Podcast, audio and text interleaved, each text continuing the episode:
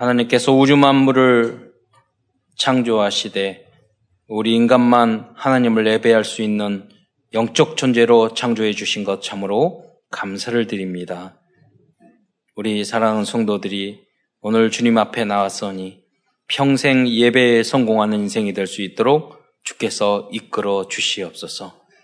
오늘 연약한 마음 모습으로 우리의 기도 제목을 가지고 나왔습니다. 우리의 부족한 부분이 있고 또 어려운 부분이 있으면 하나님 말씀을 통해서 우리가 완전히 치유되며 해답과 응답을 얻는 귀한 예배가 될 수 있도록 역사하여 주옵소서. 모든 성도들이 강단 메시지의 제자가 되어서 하나님 통해서 또 강단을 통해서 증거하는 그 말씀의 성취를 날마다 체험하는 우리 성도들이 다 될 수 있도록 축복하여 주옵소서. 그리하여 땅끝까지 이 복음 증거하는 주역으로 쓰임받을 수 있도록 함께하여 주옵소서. 그리스도의 신 예수님의 이름으로 감사하며 기도드리옵나이다.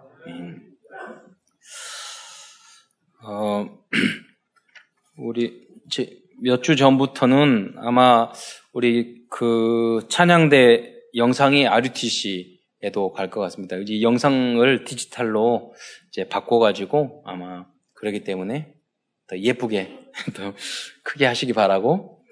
옛날에 어떤 분은 저기 임마누엘 교회 찬양대 이렇게 나오지 않습니까? 핵심 때 미국에서 이렇게 보다가 아 저분하고 결혼해야 되겠다. 그래가지고 WRC 때 추적해가지고 찾아가지고 그 결혼에 꼬리 냈더라고요.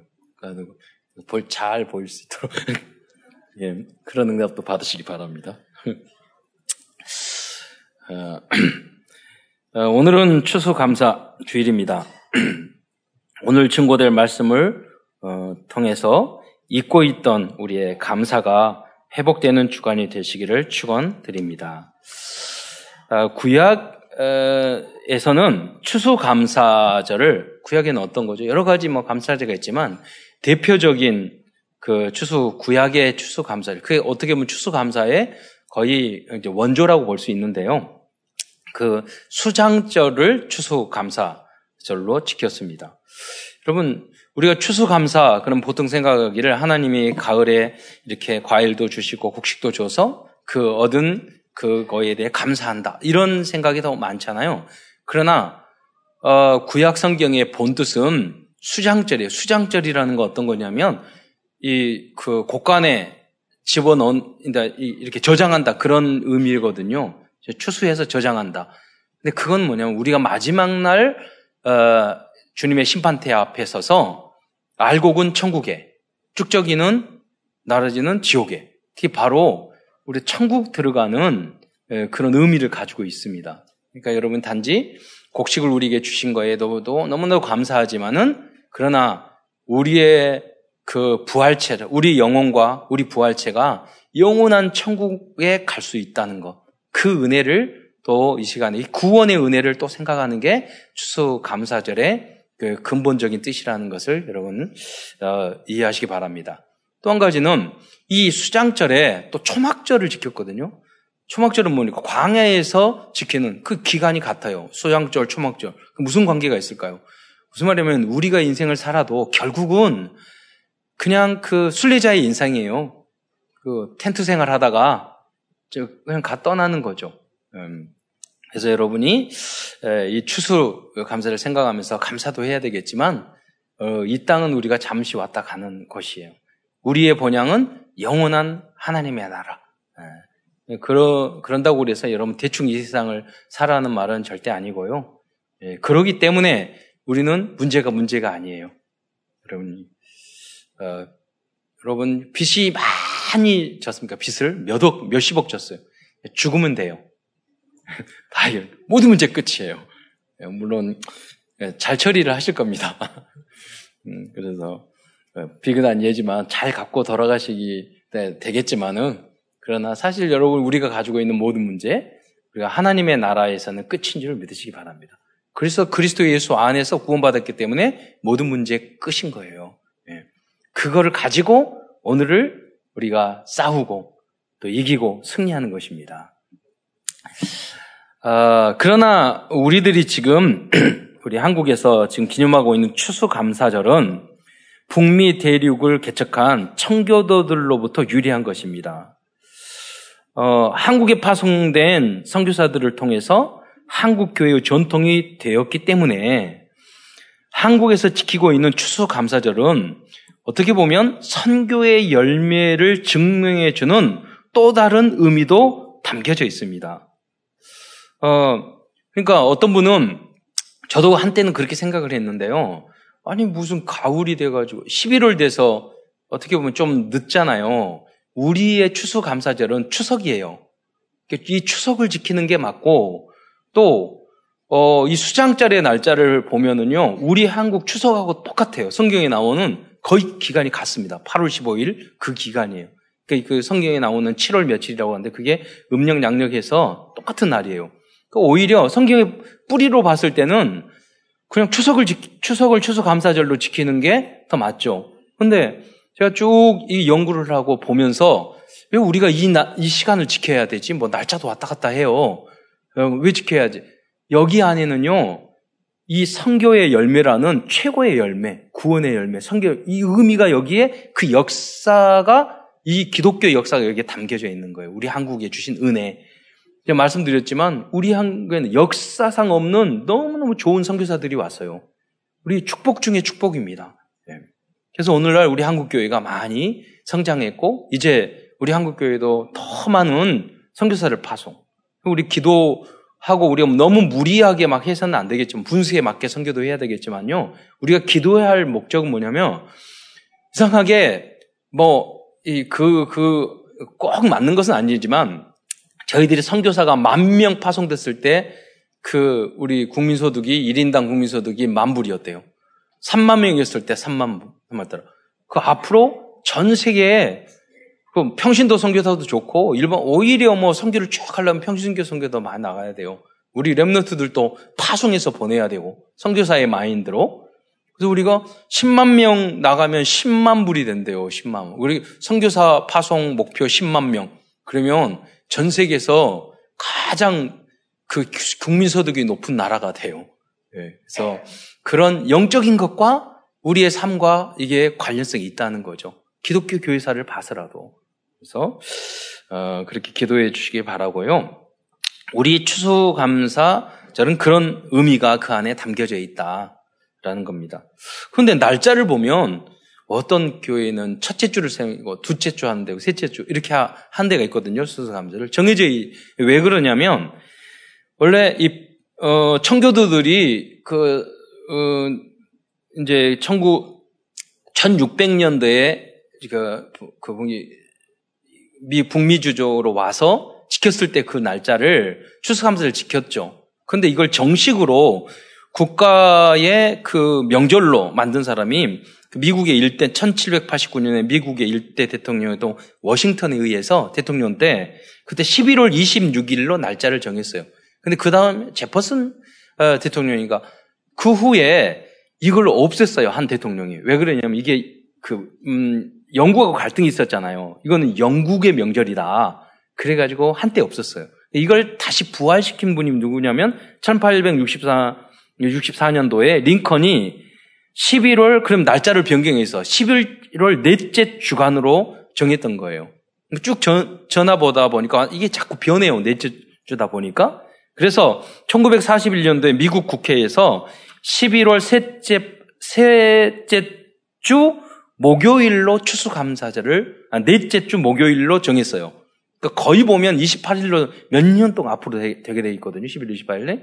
근데 왜 그러냐? 목요일로 전환한 이유는 뭐냐면 목요일부터 금요일, 토요일. 원래 구약 명절을 보면 일주일씩 이렇게 유월절 그럼 무교절. 그래서 그 후로 일주일 동안 성회로 모이거든요. 그래서 이제 연휴로 하기 위해서 목요일을 하면 금요일, 토요일을 쉬고 이렇게 금요일을 쉬게 해서 이렇게 하기 위해서 그런 계획을 가지고 이제 그 기간을 축제의 기간으로 우리도 이제 추석이나 구정에 보면 연휴로 만들지 않습니까? 국가에서 그런 목적으로 해서 지금 미국에서는 가장 성탄절, 부활절, 추수감사절 가장 큰 명절이 되어 있는 거죠.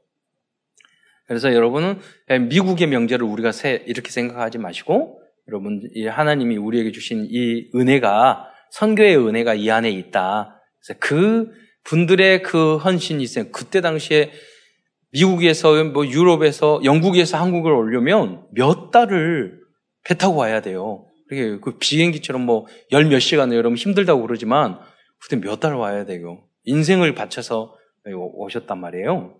그래서 여러분도 우리도 선교의 열매를 맺어가고 이 선교에 대해서 감사하는 그런 시간도 되었으면 좋겠습니다. 청교도들에 대해서 잠깐 말씀드리겠습니다. 청교도들은 영국에서 신앙의 자유를 찾아서 미지의 북미 대륙으로 온 경건한 신앙인들, 이 청교도라고 왜 말하는 줄 아십니까? 청교도라고 표현하는 것은 그들이 말씀 중심, 복음 중심, 하나님 중심. 그때 당시에는 이게 인간이 제도로 만들었단 말이에요. 로마 교황청, 그리고 영국의 국교회. 그러니까 그 안에 하나님 말씀 중심이, 복음 중심이 아니라 너무 인본주의적인 것이 많이 있는 거예요. 그래서 청교도들 입장에서는 정말 하나님 말씀, 복음 중심으로 살아가자, 그런 그 성도들이 모임을 갖게 됐어요. 그래서 아주 경건하게, 그러면서 이분들이 삶은 계속 청렴하게, 그리고 경건하고 성실하고 청렴하고 이렇게 사는 그런 기독교인들의 뭐 이제 그 팀들이 만들어진 거죠. 그러니까 이분들이 처음에는 이 신앙의 자유를 얻기 위해서 유럽으로 이렇게 갔어요. 네덜란드로도 가고, 그런 청교도가 우리만 120명 그 사람들만 있는 게 아니라 많은 그런 파들이 있었어요. 그들이 다시 이제 왕이 바뀌어가지고 돌아와서 이 팀들이 보니까 또 핍박을 하는 거예요. 그래서 순수한 믿음을 가져야 되겠다. 그래서 당시 이제 역사적인 배경을 보면 북미로 오기 전에 영국에서 이제 팀들이 왔는데요. 헨리 8세, 제임스 1세, 찰스 2세, 계속해서 이 이제 청교도들을 핍박을 하는 거예요. 무슨 말이냐면, 너희들은 우리 왕권 밑에 있는 종교, 그러니까 정치하고 종교가 일치가 됐단 말이에요. 너희들 지도를 받아라. 이런 식이었죠. 그래서 아니다. 순수하게 우리는 이 복음을, 하나님만 바로 말씀 중심으로 살겠다. 그런 이제 모습을 하니까 말을 안 듣잖아요. 계속해서 핍박을 했던 거죠. 그래서 신앙의 정말 순수한 자유를 찾기 위해서 120명이 이 청교도들이 플리머스라는 그 항구에서 배를 타고 출발을 했어요. 근데 원래 출발을 할 때는 배 2대가 출발했어요. 그래서 우리는 메이플라워만 아는데 다른 원래 스피드웰이라는 그 배도 있었어요. 2척이 출발을 했는데 한 척이 배가 물이 샌 거예요. 가다가 돌아왔어요. 그래서 그 한 달 후에인 1620년 9월 6일 날 다시 메이플라워호만 이제 그 타를 타고 25명의 선원들과, 이분들이 모든 돈을 신앙의 자유를 위해서 이 배를 산 거죠, 선원들을. 그래서 선원들과 102명의 청교도들이 승선해가지고, 원래는 미국 남쪽 따뜻한 남동나라 가기 위해서 버지니아, 지금으로 말하면 거기를 향해서 갔던 거예요. 근데 바람이 막 위로 불잖아요. 그때 허리케인 이런 게 있어서. 그래서 본인들이 생각하는 것보다도 북쪽에 도착하게 된 거예요. 도착할 때, 출발을 했을 때 남자 78명, 여자가 24명, 그래서 전체가 102명이 출발했는데, 오면서 한 명이 사망했고 탄생이 한 명. 그러니까 도착은 똑같이 됐는데요. 그래서 11월 16일에 도착해서 어느 지역에 정착할까 한 5일 동안 돌았다고 그래요. 그래서 지금 이제 플리머스라는 그 지역에 정착했어요. 그런데 이 플리머스라는 지역이 왜 이름이 플리머스냐면요, 출발을 했던 영국의 항구가 플리머스였어요. 그래서 그걸 잊지 않기 위해서 아마 이쪽 항구도 그렇게 똑같이 이름을 지었던 것 같아요. 그런 이름이 많잖아요. 영국이나 그 지역에 있던 이름을 이제 그 미국에 똑같이 짓는 그런 그 전통들이 있거든요. 이제 그때도 그랬었던 것 같습니다. 그래서 63일간 5,440일의 멀고도 위험한 항해 끝에 닻을 이제 여기 플리머스 지역에 내렸습니다. 그런데 결국 이제 동해안은 이 바람이 많이 불기 때문에 남쪽으로 가지 못하고 북쪽이 도착해 보니까 이게 도착하는데 형언할 수 없이 어려운 난간에 부딪히겠어요. 지금 날씨하고 비슷하거든요. 우리 서울도 춥잖아요. 근데 지금 뭐 만주 정도 어떤 위도가 된단 말이에요. 굉장히 추운 날씨예요. 그때 도착했어요. 그 배는 선원들은 어떻게 했어요? 돌아가 버렸잖아요. 그러니까 떨어지게 된 거예요. 네. 그럼 출발할 때부터 어려웠잖아요. 오직 복음과 믿음을 위해서 출발했는데 원망할 수 있는 조건이 너무나도 많았던 거예요. 너무나도 힘든 과정이었던 거예요. 그것이 문제예요. 따뜻한 남쪽에 왔으면 별 문제 없었을 거 아니에요. 북쪽으로 가지. 배빵꾸나지. 여러 가지 어려움이 있어요. 도착을 하고 나니까 추위, 질병, 식량 부족, 들짐승의 위험, 이게 집도 없는 이게 절박한 상황이었죠. 그래서 어느 정도 힘들었냐면 120명이 이 11월 달 도착하지 않습니까? 12월 또 2월, 3월까지 120명 중에서 절반이 사망을 했어요. 절반이. 그 남은 숫자가 그러니까 1월, 2월 달에는 매일같이 두세 명이 죽은 거예요. 얼어서 죽었고 배고파서 죽고 병들어서 죽고 생존자는 그래서 50명에서 53명 보통 이제 정확하게 말하면 53명 정확하게 우리는 뭐 카운트를 안 해봐야지 잘 모르지만 그 정도밖에 안 남게 된 거예요. 그리고 그 중에서도 다수가 지치고 건강이 쇠약해져서 질병에 신음했는데 건강한 사람도 6, 7명밖에 안 된 거예요. 이 6, 7명이 침대를 만들고 병을 간호하고 환자를 돌봐보고 옷을 빨래하고 또 사냥을 해서 칠면조와 또 사슴을 잡아서 먹이고 이런 거예요. 그래서 저는 이 헌신적인 일을 했어요. 사실은 이분들이 목회자요 중직자였거든요. 네. 지금도 마찬가지입니다. 우리 장로님들이 이 역할을 감당해야죠. 사실 우리의 삶이 그러잖아요. 이렇게 힘들고 얼어 죽고 영적으로는 얼어 죽은 사람 많아요. 병들고. 네. 그분들이 왔단 말이에요. 그래서 여러분 힘을 얻어서 이분들을 어려운 환경 속에서 다 도와주는 우리 중간 사역자들, 중직자들이 다 되시기를 축원드립니다. 렘노트들도 마찬가지고요. 예. 경건한 청교도들은 굳건한 믿음 위에 마음을 이렇게 하나로 통일한 불굴의 의지를 가지고 이 엄동설안에도 이겨내고 이겨낸 게 아니라 많이 사망했죠. 그래서 생존한 그분들이 이제 그 봄이 되니까 이제 씨를 심고 그랬지 않았습니까? 그래서 추수를 해서 가을이 되니까 이제 추수 감사, 하나님 감사하다. 어떻게 보면 감사 조건보다도요 원망할 조건이 훨씬 많았어요. 예, 가족이 다 죽었잖아요. 이 복음을 위해서 왔는데 하나님 이럴 수 있습니까? 예. 그들은 그럼에도 불구하고 하나님 앞에서 눈물로 감사했습니다. 엄동설안에 황무지에서 살아남은 것 무엇을 감사해요? 다 죽었지만 살아남은 분들이 감사했고 신앙의 자유를 허락하여 주신 것 미대륙 개척자로 삼아주신 것 등을 하나님에게 진심으로 깊이 감사드렸습니다. 그리고 본인들만 이렇게 모인 게 아니라 인디언들도 한 90명을 모아서 했어요. 왜 그러냐면 도착해서 힘들었을 때 인디언들이 많이 도와줬어요. 그 추장의 이름이 메사소이트라는 추장인데 그래서 지금 하버드 대학에 있는 그 지역이 메사추세츠라는 지역 그 추장의 이름을 따서 원래 그 서부 영화에 보면은 이렇게 인디언들 쏴 죽이고 막 그러는데요. 정말 청교도들은 그러지 않고 화평 평화롭게 다 지냈거든요. 함께 이제 잘못된 그런 모습이죠. 이번에 이제 엊그제 뉴스를 보니까요 인천 그 공항 지역에 대단히 엄청난 그 도시를 관광 도시를 만드는데 리조트를 만들고 연계를 시켜서 근데 그 모델이 누구냐면 미국의 그 인디언 마을을 개발하고 완전 엄청나게 대부분은 다 실패를 하는데 엄청나게 성공한 그 지역이 있더라고요. 그 모델을 그대로 따서 인천공항 지역에 많은 그 엄청난 그 관광 도시를 이렇게 만든다는 이야기를 들었습니다.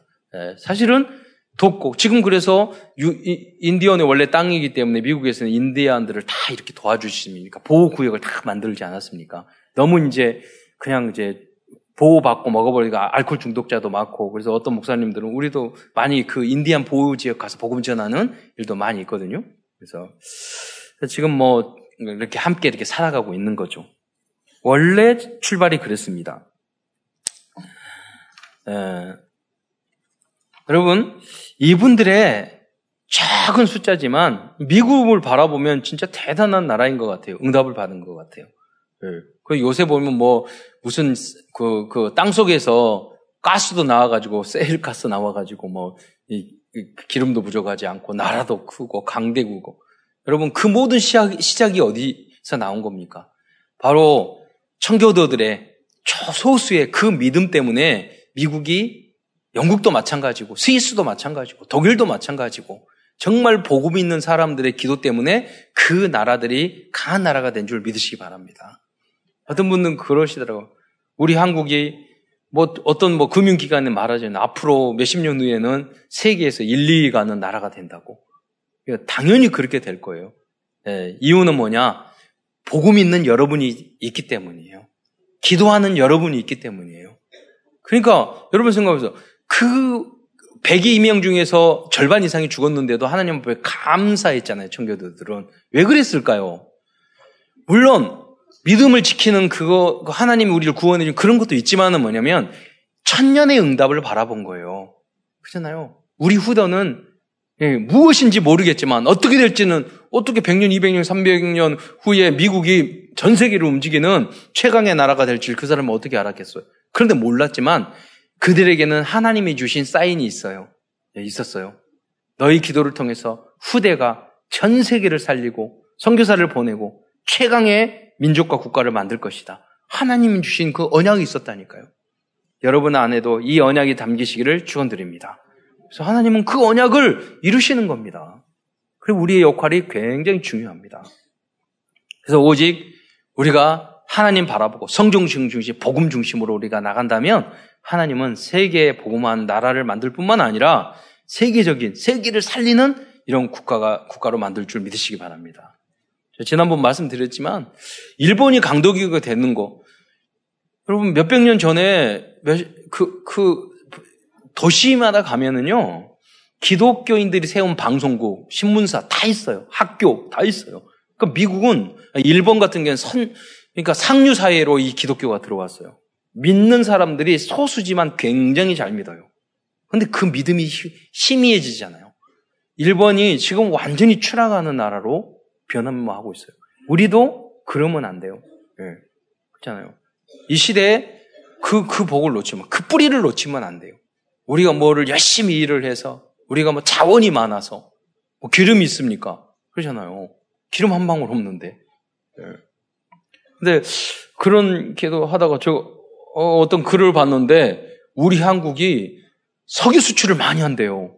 그래서 기름도 없는데 무슨 석유 수출이야? 그랬더니 그게 아니라 석유가 없으니까요. 원유를 가지고 와가지고 우리 한국에서 정제를 해서 석유화학 그걸 만들어가지고 그러니까 우리 한국 땅에 그 기름이 안 나오니까 세계의 모든 기름이 우리 거야. 예, 가져와가지고 정제해서 팔면 되니까. 하나님이 함께 하시면 우리 자원 없는 불행한 것도 축복으로 바뀐다니까요. 그렇잖아요. 필요 없어요, 그게. 전 세계 게 우리 거야.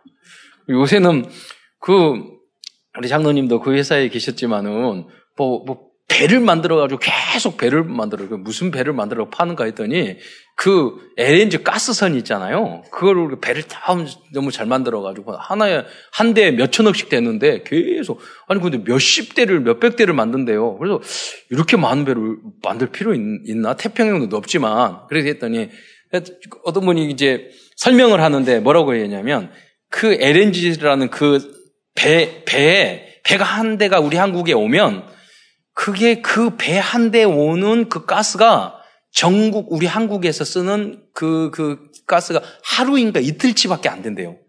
그러면 배들이 몇백 대가 와야 되잖아요. 우리 한국만 있는 게 아니잖아요. 일본. 그러니까 그래서 이렇게 몇백 대가 필요하구나. 그 대부분의 배를 또 우리 한국에서 다 또 만드는 거잖아요. 하나님이 여러분 우리 그런다고 그래서 여러분 지금 가서 배 만들라는 이야기 아니에요. 그렇잖아요. 무슨 말이냐면 우리가 복음 가지고 기도하면 하나님이 모든 분야를 살리는 응답을 주실 줄 믿으시기 바랍니다. 이유는 뭐냐? 참 복음 증거하라고. 또 참 복음을 가진 그 백성들이 축복받은 것을 너희 보여주라고. 그 증인이 되라고. 그래서 이 감사를 가지고 여러분 정말로 청교들과 같은 응답을 누린 여러분이 되시기를 축원드립니다.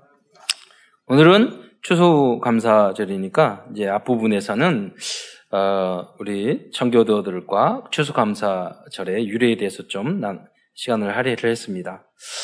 그래서 오늘은 큰 첫 번째에서는 감사를 잃어버린 성경에 보면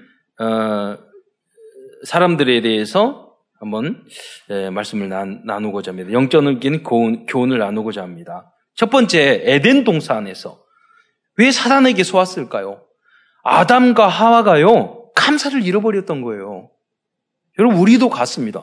여러분 지금 있는 그 환경에 감사하지 못하면 어떤 좋은 환경에서도 그 사람은 감사하지 못합니다.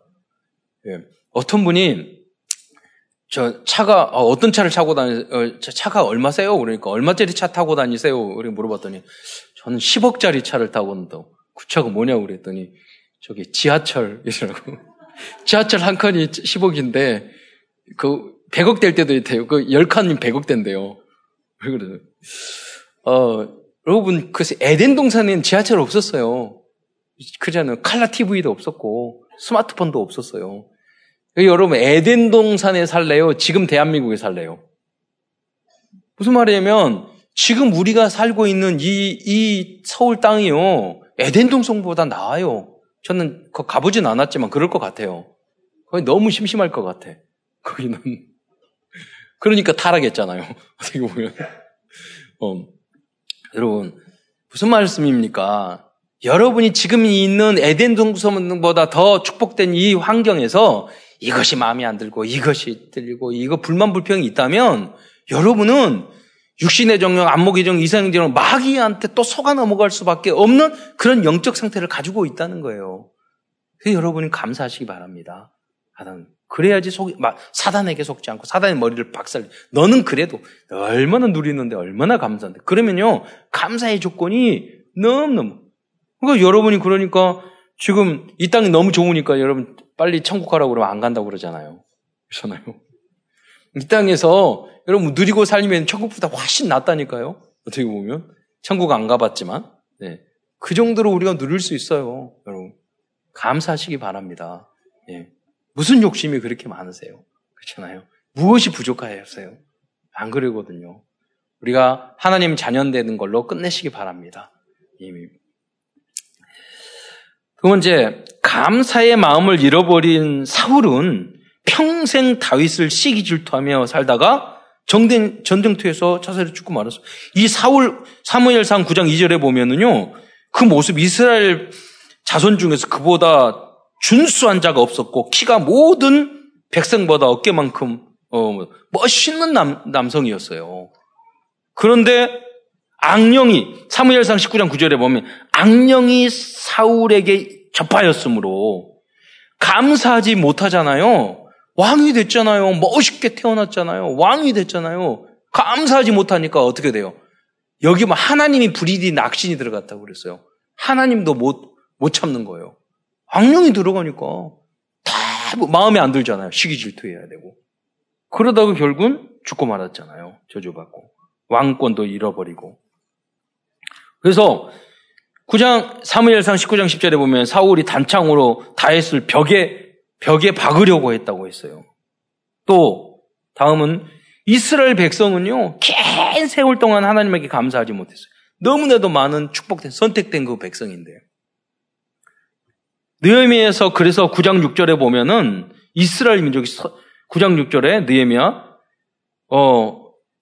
주께로 돌아가기를 고안하는 선지자들을 죽여 주를 심히 모독하였나이다. 느헤미야가 기도하는 기도 제목이에요. 여러분 무슨 말입니까? 감사하는 마음이 없잖아요. 그러면 말씀이 안 들어와요. 하나님의 말씀을 주는 그 목사가 우습게 보인다니까요. 죽이고 싶다니까요. 그 선지자가 갈등이 생긴다니까요. 그래요. 그건 뭐냐면 하나님 감사하는 마음이 없으면 하나님 말씀이 안 들어오는 거예요. 가치를 모르는 거예요. 다음은 네 번째로 깨끗함을 받은 9 문둥병자가 10명 중에 9명이 감사하지 않았어요. 누가복음 17장 17절입니다. 무슨 말입니까? 주님 그 구원 대학 시험 이런 거 많이 봤는데 막 대학 시험을 합격하게 해주세요 막 기도하다가 합격 딱 하면 주일날 교회 안 와. 뭐냐면 목적이 합격이었으니까 목적이 병 낫는 것이니까. 그러니까 여러분이 그러면 안 됩니다. 여러분 자녀보다는 자녀를 주신 하나님께 감사하시기 바랍니다. 집보다 집을 주신 하나님께 감사하시기 바랍니다. 음식보다 음식을 주신 하나님께 감사하시기 바랍니다. 대학 합격보다 대학을 주신 하나님께 감사하시기 바랍니다. 뿌리를 놓치면 안 돼요. 근본을 놓치면 안 되는 거예요. 다음은 큰 2번째에서는 하나님이 주신 이 새틀인 감사로 승리한 인물들이 반면에 있단 말이에요. 성경에. 그 청교도들처럼. 아브라함이 그런 사람이었어요. 창세기 12장 7절에 보면은 자기에게 내가 이 땅을 내 자손에게 주리라 하신지라 하니까 자기에게 나타나신 여호와께 그가 그곳에서 제단을 쌓다. 그게 뭐냐면 무슨 감사의 조건이 있으면 예배드리러 교회에 가는 거예요. 하나님 앞에 감사한 거예요.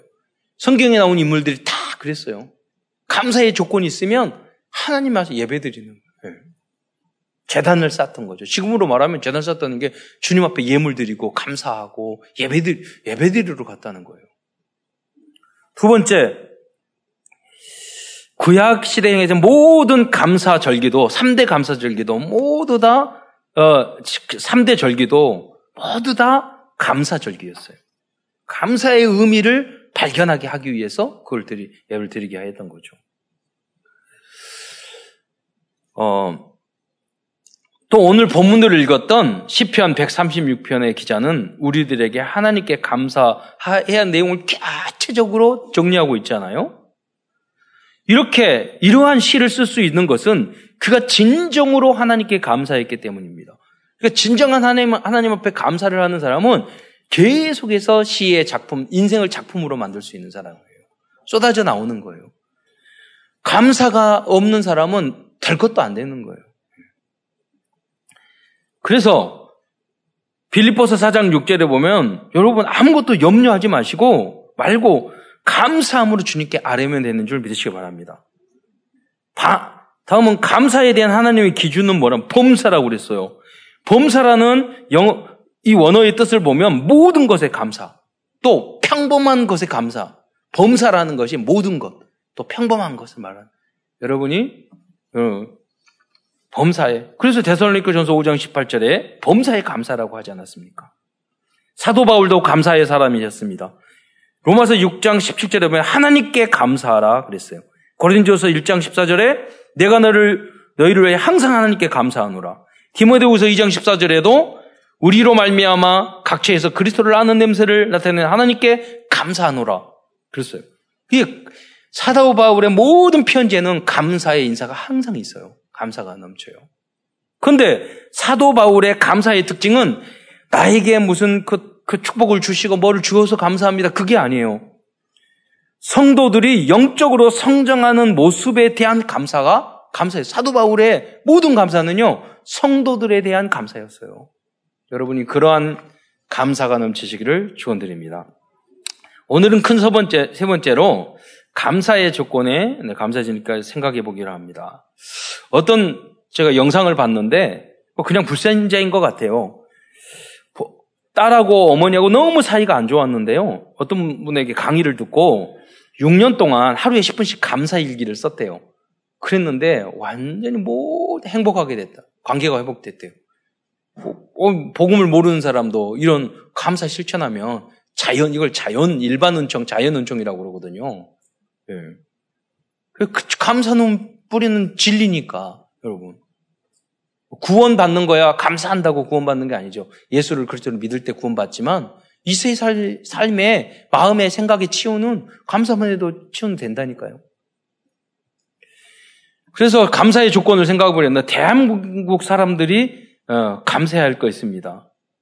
저는 모든 국민들이 다 싫어하는 사람도 있겠지만 김치를 주신 것에 감사해야 되겠어요. 김치. 김치도 우리 권사님이 이렇게 해줘서 저 주셨는데 너무나도 맛있어가지고 우리 처 입이 이렇게 찢어져가지고 너무 맛있다고 막 이야기를 해가지고 맛있게 그렇게 이야기 듣고 먹어보니까 다 맛있는 것 같기도 하고 맛있고 그거보다 없잖아요. 우리 밥하고 김치만 있으면 없잖아요. 이건 너무 감사해요. 그리고 대한민국의 모든 엄마와 딸들의 감사. 매운 떡볶이를 주셔서 감사합니다. 그러더라고요. 우리 원리스가 돼요. 우리 처하고 딸이 만나면 원리스예요. 우리 떡볶이 쓰면 구워줘. 그 원리스가 되더라고요. 아빠는 약간 덜 리스. 그래 알았어. 그리고 돈 내야 되니까 스트레스 받고 왜 그 매운 걸 먹어 막 이러고. 근데 모든 우리 대부분의 여자 중고등학생들이 감사하는 감사의 내용이 뭔지 아세요? 내 얼굴이 나도 못 알아볼 정도로 예쁘게 나오는 스마트폰을 주신 것 감사합니다. 그래서요, 여러분 아이폰 못 따라오는 거예요. 아이폰은 제대로 안 나오거든요. 예쁘게 나와요. 틀리게 나와요. 눈도 크게 나오고 막 이래. 가려주는데 이 갤럭시는요, 너무 정확하게 나와. 그러니까 여학생이 다 싫어하시더라고. 아저씨들만 좋아하고. 그걸 현장을 몰라서 그래요. 예. 참사랑교회 우리 성도들이 감사해야 될 것. 여러분 서울에 사는 것 감사해요. 불만 불평이 있으면 저 목포로 보내드릴게요. 그러니까 사실래요? 목포로 가가지고 이주에 청년들도 있더라고요. 사는 분들도. 어제 뉴스에 나왔는데. 여러분 그 감사해 하셔야 돼요. 반지하 교회 안 다니는 거. 불만 있으면 거기로 보내드릴게요. 저기. 여러분 그것만 가지고도 어마어마한 감사를 할 수 있잖아요. 너무 크면 서로 못 알아봐요. 봐요. 또, 오직 예수 전하는 교회. 오직 성경적 다락방 전도 운동 하는 교회. 우리 렘넌트 운동하는 이 교회에 우리가 다닌 걸 감사하시기 바랍니다. 그래서 이번 한 주간에는 감사의 조건을 100개 숙제입니다. 해야 돼요. 미션이에요. 좋은 말로는. 일반적인 감사 한번 적어보세요. 그리고 복음적인 감사 적어보세요. 결론입니다. 오늘은 감사와 우리의 CVDIP를 한번 적용하면서 말씀을 마무리하고자 합니다. 그 첫 번째는 언약입니다. 복음과 언약의 가장 중요한 열매가 뭐겠습니까? 복음, 언약을. 그게 뭐냐면 감사라고 생각합니다. 구원에 감사하고 모든 것에 어느 정도 감사하느냐. 복음을 정말 깨달으면요, 여러 가지 환란을 만나도 기쁘고 감사할 수 있어야 돼요. 범사 감사할 수 있어요. 실패도 감사해요. 예, 죽음도 감사해요. 고난도 감사해요. 핍박도 감사해요. 질병도 감사해요. 예, 거기서 깨닫는 게 굉장히 많잖아요. 예. 여러분 모든 것을 감사로 바꾸시는 재창조하는 여러분이 되시기를 축원드립니다. 왜? 그리스도로는 끝났으니까 넘쳐야 돼. 예, 감사. 어떤 목사님은 메시지 그러시더라고. 감사로 폭발하라. 방사가 막 터져 나와야 돼요, 여러분. 그리스도 알았잖아요, 우리. 두 번째는 비전입니다. 우리들에게 복음을 전해주신 성교사님들에 대한 감사가 있을 때, 여러분 뭐냐면 237 선교회에 대한 참된 비전을 우리의 마음에 품을 수 있어요. 그래서 그 청교도들이 와서 그들이 후대를 양육해서 그 교회가 성장을 해서 그분들이 후원을 해서 배 타고 그 먼 곳에 와서 선교사가 오셨잖아요. 여기에 대한 감사가 우리 안에 있을 때 선교에 대한 마음을 우리가 더 뜨겁게 가질 수 있지 않겠습니까? 그래야지만 237 나라 살릴 수 있잖아요. 네. 유 목사님도 그 바누아투, 호주의 선교사 이렇게 그분들이 연결이 돼가지고 또 부산까지 와가지고 병원 만들고 이익을 하잖아요. 결국 그거를 통해서 은혜를 받았는데 돌아와가지고 다시 바누아투로 우리가 재선교하는 응답, 받은 은혜를 돌려주는. 그래서 미국과 지금 전 세계 영국 교회가 다 문 닫고 있는데 우리들이 다시 그 은혜를 갚는 그런 선교의 역사가 일어나고 무너진 교회를 유럽과 미국 교회를 살리는 역사가 있기를 축원드립니다. 그런 비전을 가져야 되겠습니다. 세 번째는 드림입니다. 하나님이 나에게 주신 구체적인 꿈을 성취시킬 수 있는 가장 효과적이고 빠른 방법은 내가 범사에 감사하는 사람이 된 것입니다. 아무리 좋은 직장, 아무리 좋은 환경 가더라도 자꾸 불만 불평하신 사람들은 받을 응답도 못 받는다니까요. 여러분이 작은 직장, 작은 것에도 감사하면은요, 여러분 계속 축복의 문이 열려요. 이것도 감사하고. 네. 그러니까 이제 몇 년 전에 우리 성도들 부모님이 제 병원에 입원하셔가지고 보니까 이렇게 산소 마스크를 끼고 계시더라고요. 근데 너무 숨을 어렵게 쉬는 거예요. 그거 빼면 또 돌아가신대요. 그냥 그걸 모습을 보고 나오니 이렇게 숨 쉬는 것도 너무 감사하더라고요. 여러분, 감사의 작은 곳에서 감사의 조건을 계속 찾아내시기 바랍니다. 그럼 여러분이 복의 군운이 되는 거예요. 무엇이 부족합니까? 그리고 조금 객관적으로 봤을 때 여러분이 부족하고 그런 게 있어요. 그러면 그걸 얻는 방법도, 그 꿈이 이루어지는 방법도 감사라는 거죠. 다음은 이미지입니다. 우리는 어떠한 환경 속에서도 감사할 수 있는 완전 감사, 절대 감사의 제자가 되도록 그러한 이미지를 그리면서 우리 자신을 위해서, 우리 가족을 위해서, 후대를 위해서 기도하시기 바랍니다. 그런 그림. 다섯 번째는 우리 실천 프랙티스입니다. 감사의 사람이 되는 것도 습관입니다. 아까도 말했던 것처럼 작은 것에 감사하는 것을 실천한다면 여러분 반드시 시대적인 응답은 따라올 것입니다. 이번 한 주간도 감사 속에서 숨겨진 영적 비밀을 발견하고 절대 감사, 절대 제자의 언약 속으로 더 나아가는 한 주간이 되시기를 축원드립니다. 기도드리겠습니다. 은혜의 주님 감사합니다. 오늘도 감사 주간을 통해서 귀한 언약의 말씀을 주신 것 감사합니다. 저희들이 하나님 정말로 감사의 사람이 되어서 하나님이 우리에게 주시고자 하는 그 모든 축복과 응답을 받게 하옵시며 또 하나님이 원하시는 그러한 세계복음화의 사명을 감당하기에 조금도 부자가 의미 없는 절대 감사의 절대 대자 될 수 있도록 축복하여 주옵소서. 그리스도의 신 예수님의 이름으로 감사하며 기도드리옵나이다.